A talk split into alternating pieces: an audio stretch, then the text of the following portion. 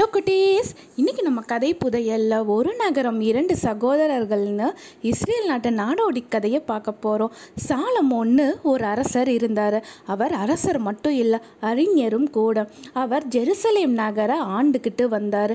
தினமும் அவர் தன்னோட அரண்மனையில் அமர்ந்து வழக்குகளை எல்லாம் விசாரித்து தீர்ப்பு கொடுத்துக்கிட்டு வந்தார். ஒரு நாள் அவர் முன்னாடி ஒரு வழக்கு வந்தது. ரெண்டு சகோதரர்கள் குடும்ப நிலத்தின் மீது உரிமை கோரி சண்டை போட்டுக்கிட்டு இருந்தாங்க.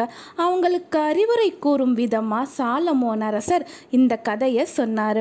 ஆத்துக்கரையோரமாக இருந்த சமவெளியில் ரெண்டு சகோதரர்கள் வாழ்ந்துக்கிட்டு வந்தாங்க. அவங்களுக்கு சொந்தமாக ஒரு நிலம் இருந்தது. அந்த நிலத்தில் ரெண்டு பேருமே பாடுபட்டு கோதுமையை பயிர் செஞ்சுக்கிட்டு வந்தாங்க. விளைச்சலை ரெண்டு பேருமே சமமாக பிரிச்சுக்கிட்டாங்க. இப்படி இருக்கும் வேலையில் மூத்த சகோதரனுக்கு திருமணம் நடந்தது.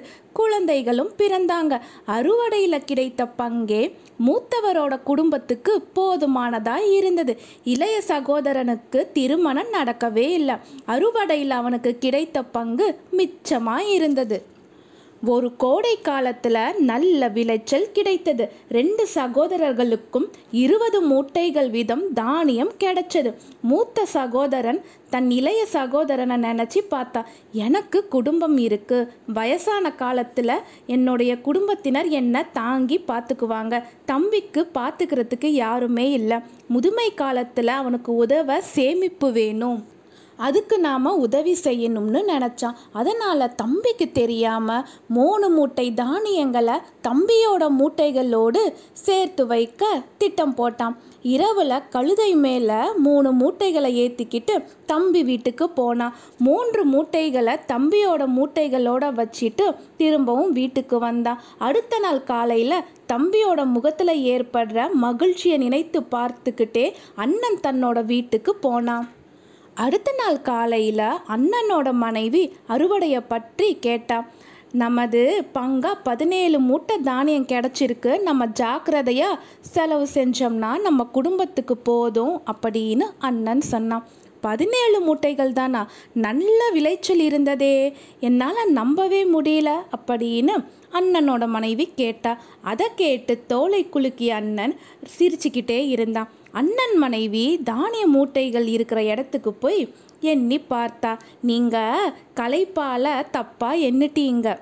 என்ன சொல்கிற அப்படின்னு அவருடைய மனைவி கேட்டா நான் நல்லா எண்ணி பார்த்தேன். பதினேழு மூட்டைகள் இல்லை இருபது மூட்டைகள் இருக்குதுன்னு மனைவி சொன்னான். இருக்கிறதுக்கு வாய்ப்பே இல்லை. அப்படின்னு அண்ணன் போய் பார்த்தான். இருபது மூட்டைகள் இருக்கிறத பார்த்து திகைத்தான். கனவு காண்றனா? அப்படின்னு வேற நினச்சான். அன்னைக்கு என்ன ஆச்சு? நம்ம மூணு மூட்டைகளை எடுத்துட்டு தானே போனோம். சரி இன்னைக்கு மூன்று மூட்டைகளை கழுத மேலே ஏற்றிக்கிட்டு தம்பி வீட்டில் கொண்டுட்டு போய் வைக்கலாம்னு நினச்சான். அவன் நினச்சபடியே அன்னைக்கு மூன்று மூட்டைகளை கழுத மேலே ஏற்றிக்கிட்டு தம்பியோட வீட்டில் போய் மற்ற தானிய மூட்டைகளோட வச்சான்.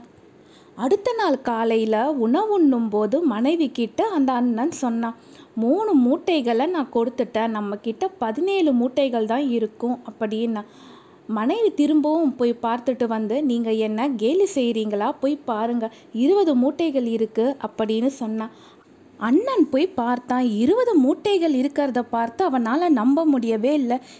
எப்படி நம்ம தான் மூணு மூட்டைகள் எடுத்துகிட்டு போய் தம்பி வீட்டில் வச்சோமே எப்படி இருபது மூட்டைகள் இருக்குது அப்படின்னு நினைத்து குழம்பி போயிட்டான் மூணாவது நாள் இரவு மறுபடியும் மூன்று மூட்டைகளை கழுத மேலே ஏற்றிக்கிட்டு தம்பி வீட்டுக்கு போனான் எதிரில் கழுத மேலே மூணு மூட்டைகளை ஏற்றிக்கிட்டு தம்பி வரதை பார்த்தான் அண்ணன் பாவம் அவனுக்கு குடும்பம் இருக்கு அவனுக்கு மூன்று மூட்டைகளை கொடுக்கலாம் அப்படின்னு தம்பி நினச்சி முதல் நாள் மூன்று மூட்டைகளை அண்ணன் வீட்டில் அண்ணனுக்கே தெரியாமல் வச்சான்.